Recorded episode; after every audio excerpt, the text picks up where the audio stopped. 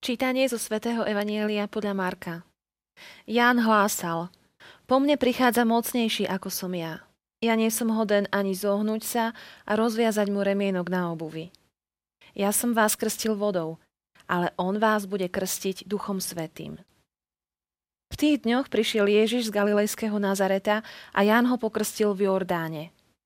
V tom, ako vystupoval z vody, videl otvorené nebo a ducha, ktorý ako holubica zostupoval na neho. A z neba zaznel hlas: Ty si môj milovaný syn, v tebe mám zaľúbenie.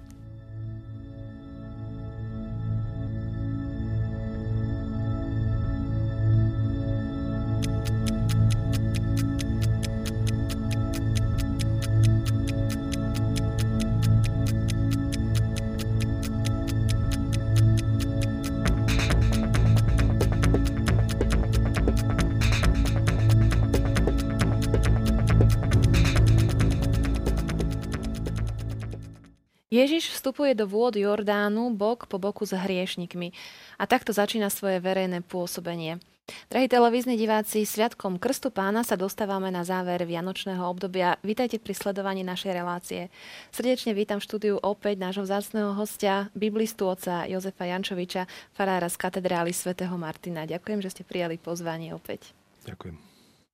Sviatok Krstu Pána, alebo teda udalosť Krstu Pána, je zaznamenaná v každom zo štyroch evanjelií.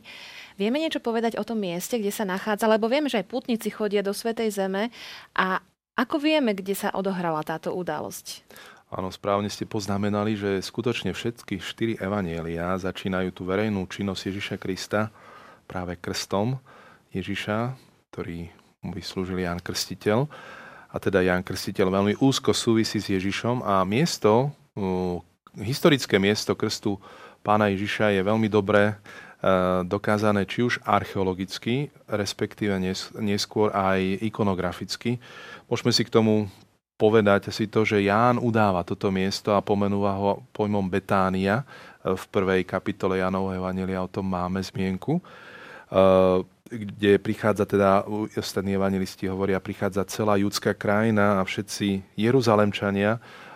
Takže akoby sa miesto úcty k Bohu v chráme presunulo k Jordánu, tak toto miesto je veľmi strategické, veľmi dôležité, pretože tu sa koná krst Ježiša Krista. Podľa Jana teda išlo o Betániu na druhej strane Jordánu. Podľa mozaikovej mapy, ktorú môžu dnes aj putníci vidieť v Jordánsku, v meste Madaba, v jednom grécko-katolíckom kostole je veľmi cenná mozaika, ktorá nám zachytáva situáciu putnických miest zo 6. storočia po Kristovi. Sa práve toto miesto, ktoré tam je označené nie Betánia, ale Bet-Abara, teda v podstate dom prechodu, respektíve dom brodu, nachádza však na západnej strane Jordánu. No a potom sú iné svedectvá. V podstate Origenes aj Eusebius nám zachytávajú miesto, že sa nachádza asi tak okolo 180 stádií od Jeruzalema, čo je asi tak 34 kilometrov, ale umiestňujú ho opäť na východnej strane Jordánu. Takže aj dnes, keď putníci prichádzajú na toto historické miesto krstu Pána Ježiša, prichádzajú z tej západnej strany, pretože je komplikované prejsť do Jordánska, inak by musel mať opäť nové víza, vstup a je to pomerne komplikované práve kvôli tomu statusu štátu Izrael vo vzťahu k iným arabským republikám. Takže navštevujú toto miesto na západnom brehu Jordánu, ktoré je po 44 rokoch od roku 2010 opäť sprístupnené a teda je to miesto, kde si obnovujú svoj krst a takýmto spôsobom pripomínajú túto veľkú udalosť v živote Ježiša Krista, ktorý sa stáva solidárny s hriešnikmi tým, že sa postaví do toho hradu a nechá sa pokrstiť Jánovým krstom.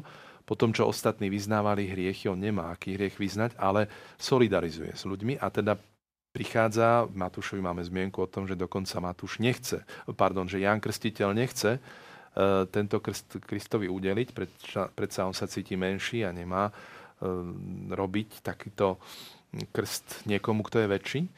Takže ale nakoniec sa podvolí tejto vôli a pokrstí Ježiša.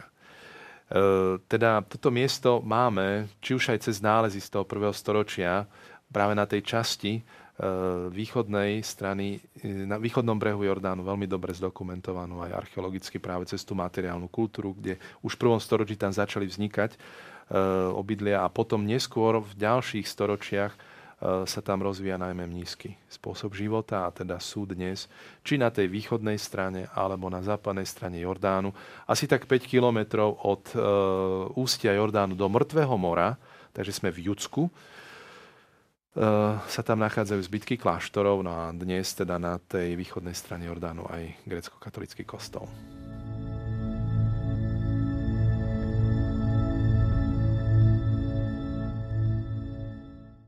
A z neba zaznel hlas: Ty si môj milovaný syn, v tebe mám zaľúbenie.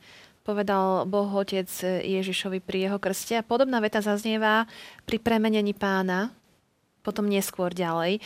Čiže táto udalosť má nejaké ďalšie prepojenia na iné miesta, napríklad v Markovi. Áno, už aj tým veľmi správne ste poznamenali, je veľmi podobné slovo, ktoré zaznieva synovi, Ježišovi Kristovi z úst otca, práve označenie jeho synovstva. Je tu hneď teda v úvode verejnej činnosti Ježiša Krista táto teofánia, teda zjavenie Boha cez troch. Ale z neba Syn vo vodách Jordánu a Duch, ktorý na ňu zastupuje ako holubica. Teda symbol Svätej Trojice, jasne takto naznačený, cez Syna, hlas a holubicu. A slovo, ktoré zaznieva pri Ježišovi, je veľmi dôležité pre identifikáciu Krista smerom k ostatným aj k čitateľovi, ktorý už od začiatku vie, že Ježiš je Boží syn a je tým vyvoleným synom, ktorý momentálne vstupuje do vôd Jordánu, solidarizuje s riešnikmi. Neskôr sa zopakuje akoby toto zjavenie v kontexte ale už len troch učeníkov, Peter, Jakub a Ján, na vrchu premenenia. Toto je môj milovaný syn, počúvajte ho. Zaznieje, teda to je už ten dodatok. A by sme mohli nájsť tretiu súvislosť práve s týmto hlasom, respektíve určením, kto je Ježiš Kristus, pri jeho ukrižovaní. A to je také veľmi zaujímavé, že Marek zvláštnym spôsobom prepojí tento text, ktorý máme práve pred sebou, že boli otvorené nebesia. Marek tam používa v gréčtine prídavné meno, boli roztrhnuté, schizomenús, a naznačuje sa to slovo schizo, poznáme aj zo slova schizofrénia, teda rozpoltená osobnosť. Roztrhnuté nebesia pri krste. A roztrhlo sa ešte dačo v Evanjeliu svätého Marka. Na konci pri Ježišovom ukrižovaní roztrhnutá opona. Aj vtedy zaznel hlas, ale už nie otca, ale zrazu niekto z ľudí vyzná, kto je na kríži. A to je práve ten pohanský stotník, rímsky vojak, ktorý povie, tento človek bol naozaj Boží syn. Takže máme tu trikrát určenie synovstva Ježiša Krista, Božieho synovstva, ale naposledy pri tom treťom vrchole pri ukrižovaní je to už z úst pohana, ktorý sa stáva veriacím a akoby symbolicky vstupuje do tej svätyne, už nie na Sione v Jeruzaleme, ale na Kalvárii, kde Ježiš Kristus je Božím synom a teda preto aj tá téma roztrhnutej opony. Keď hovorí ten hlas z neba, ty si môj milovaný syn, a potom sme spomenuli, že pri premenení zaznieva toto je môj milovaný syn, tak mi napadá taká laická otázka, môžete ma opraviť, či tá udalosť krstu, či vtedy to nebolo potrebné pre samotného Ježiša, aby bol uistený o svojej identite, lebo sa mu prihovára, ty si môj milovaný syn, a pri tej druhej udalosti, či to nebolo dôležité pre tých troch učeníkov, aby poznali identitu Ježiša. Veľmi správne uvažujete, pretože skutočne tu v Markovi zaznieva ty si môj milovaný syn. Kdežto Matúšovi už je posun toto. Lebo tam už bola správa o tom, ako sa Ježiš narodil, kto je Ježiš pri narodení. A teda je tu, áno, aj utvrdenie Ježiša v tej identite Božieho syna, ktorý začína túto verejnú činnosť. A potom práve na vrchu premenenia je to ten svedecký rozmer, kde traja, ktorí sú na vrchu, potrebujú vedieť, kto je Ježiš, ktorý sa vydáva na cestu do Jeruzalema, kde bude zavrhnutý, kde nebude pochopený, kde ho aj oni opustia. Majú vedieť teda, kto je tento v sláve pred nimi. Hoci teda bude zažívať aj veľmi krušné chvíle. Takže veľmi zaujímavo sa prepájajú cez tieto kľúčové udalosti tieto tri momenty. Krstu Pána, premenenia Pána už na ceste do Jeruzalema, kde sa ide riešiť hriech ľudí. V podstate Kristus ho ide svojim utrpením, smrťou, v podstate vyriešiť. A nakoniec máme teda v závere u toho Marka, najmä je to veľmi také príznačné, a pretože sme pri Markovom evanjeliu a začíname čítať evanjelium svätého Marka na pokračovanie, po tom, čo sa čítalo Matúšovo evanjelium, tak on ešte prepojí aj práve tú roztrhnutú oponu s roztrhnutými nebesami pri krste, a prvý pútnik, ktorý vstupuje do toho chrámu Ježiša Krista, je práve ten pohan. Čo je teda naplnenie predpovedí, že práve pohania príjmu tohto Boha Ježišovi Kristovi, ktorý ako Mesiáš zomiera veľmi krutým spôsobom na kríži. A ešte keď sa znovu tak jednoduchšie opýtam, Ježiš nevedel, že je Boží syn, a preto mu to bolo zjavené tým hlasom? Takto, tu musíme rozlišovať Ježiš a jeho osoba. Hovoríme o dvoch prírodzenosti Ježiša. Ľudská a božská prírodzenosť. Ježiš práve v tej svojej božskej prírodzenosti a vedomí vie, kto je. Na druhej strane sám po tej ľudskej prírodzenosti je v podstate jednak utvrdený, a na druhej strane sám niekedy aj z toho ľudského hľadiska prežíva istú ťažkosť, ktorú v podstate ale rieši vždy z dialogu s Otcom.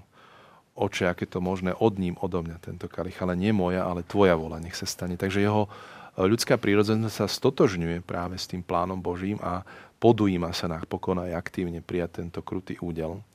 A je zaujímavé vedieť, že teda celý krst už môžeme chápať skutočne aj vo svetle utrpenia a smrti Ježiša Krista, pretože sme v kontexte hriechu, ktoré vyznávajú ľudia, a Ježišova smrť bude riešiť práve otázku hriechu a vykúpenia ľudí z tohto hriechu.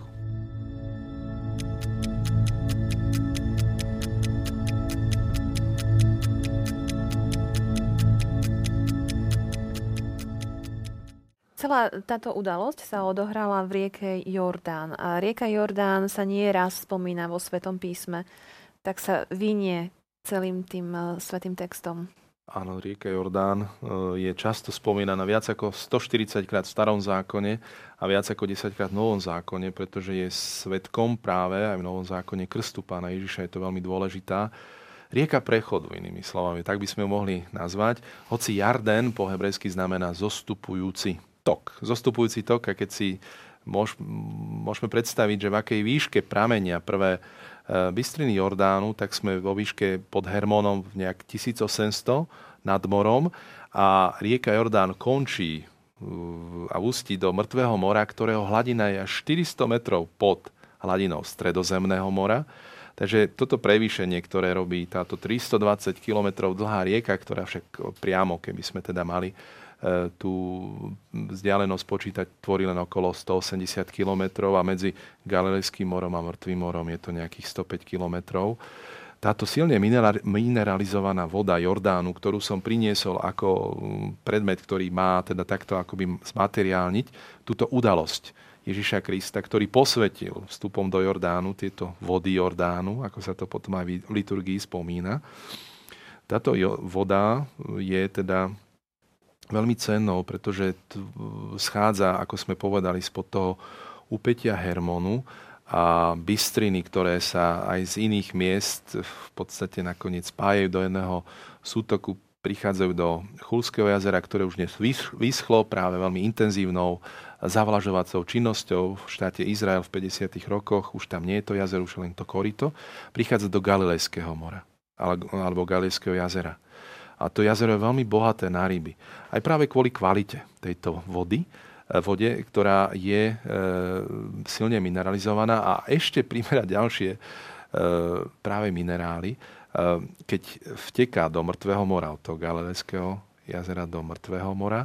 Najmä z jordánskej strany prichádzajú mnohé tie potoky, ktoré majú, a sú to pramene, ktoré teda obsahujú dosť veľa solí. Takže táto voda je pomerne silne mineralizovaná. Preto je možné, že potom voda Mŕtvého mora je 10-násobne slánšia ako bežná morská voda, ktorá tu stáročiami, tisícročiami sa kondenzuje. Nesmierne veľký odpar vody je v Mŕtvom mori, a teda práve pri ústi Jordánu bol napokon Ježiš touto vodou z Jordánu pokrstený. Jordán sa spomína samozrejme pri prechode už teda samotného Božieho ľudu do zasľúbenej zeme. Ešte možno predtým by sme mohli spomenúť Lota, ktorý si vyberie tie lepšie regióny a tie zóny práve blízkosti Jordánu, pretože pripomínal Rajskú rieku, pripomínal Níl, hovorí kniha Genesis, ale napokon sa mu stalo toto prostredie osudné, muselo telo odísť. Nedal teda prednosť svojmu strýkovi staršiemu, aby si on vybral, ale on si vybral ten lepší kraj. Ľud prechádza pomocou archy cez vody Jordánu. Je to podané v zmysle zázraku, kde bude môcť prejsť suchou nohou, podobne ako po korite Červeného mora. Zrazu teda už za touto riekou Jordán, keď vstúpi do zasľúbenej zeme, prestane padať manna, môžu už zberať úrodu krajiny, ktorá je oplývajúca medom a mliekom, ako Kanán bol v Biblii naznačovaný a je označovaný. Takže táto rieka sa stáva skutočne takou riekou prechodu, hoci my vieme, že za riekou Jordán zostali usadené kmene Izraela, Gád, Mánases a Ruben, ale zároveň dokonca Ježiš odchádza občas za Jordán, aby tu učil, lebo tam žili Židia a Ježiš prechádzal aj poza Jordán. No a teda v tom krste, čo je zaujímavé práve pri rieke Jordán, sa tiež koná ten prechod. Podobne ako Jozue, ktorého meno Jehošua v aramejčine Ješua, je to isté meno, čo má Ježiš Kristus, Ješua, v aramejčine Ježiš, tak on, ktorý urobil prechod s ľudom do tej novej reality, tak Ježiš robí tiež prechod. Keď sme hovorili o tom východnom, teda o tom mieste krstu na východe, tak Ježiš tiež prechádza to v riekou Jordán a vstupuje do novej reality. V podstate on nám otvára to Božie kráľovstvo, on nám ho ohlasuje, a teda s Kristom sa vstupuje do tej novej reality. Takže sú tu silné odkazy na to, čo sa dialo cez Jozueho, keď voviedol ľud, pretože Kristus robí tiež takýto výnimočný prechod Jordánom, keď solidarizuje s hriešníkmi, ktorí tu vo vodách Jordánu vyznávajú svoje hriechy a získavajú práve tú pozíciu odpustenia do budúcna, pretože vyznaním svojich hriechov nakoniec odpustenie definitívne získavame cez Ježiša Krista. Takže tu je veľmi veľa skutočností, ktoré vstupujú do hry a zároveň aj pri tom krste je to odkaz možno na stvorenie. Na začiatku, keď sa duch vznášal nad vodami, zrazu duch sa vznáša nad vodami Jordánu ako holubica, alebo je to odkaz na potopu, kedy holubica priniesla zvesť o novom živote a teda tu je Duch Svätý, ktorý tiež svedčí o Kristovi. Práve to je ten dynamický obraz holubice ducha. Duch je viacnásobne v písme zobrazovaný viacerými obrazmi, aby sa tá ťažko vyjadriť, že to je tá Božia sila, ten Boží život, aspoň trošku priblížila čitateľovi.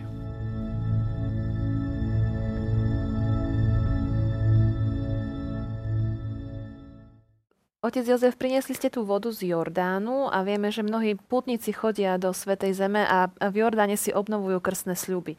To obnovovanie krstných sľubov, ktoré je aj na Bielu sobotu, je takým návratom k nášmu krstu, pripomenutím si ho, lebo sme mnohí boli, väčšina z nás, pokrstení v detstve.